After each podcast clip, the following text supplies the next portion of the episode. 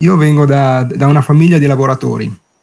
nel senso di persone che non hanno fatto l'università, quindi per me fare l'università era semplicemente un, un modo di trovarmi un buon lavoro ed è con questo spirito che, che sono entrato eh, a far parte del mondo universitario.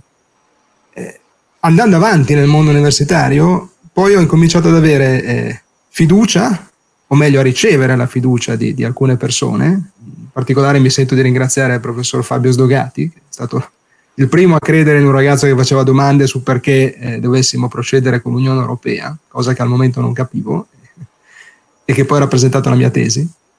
E, e grazie a questa fiducia ho cominciato a appassionarmi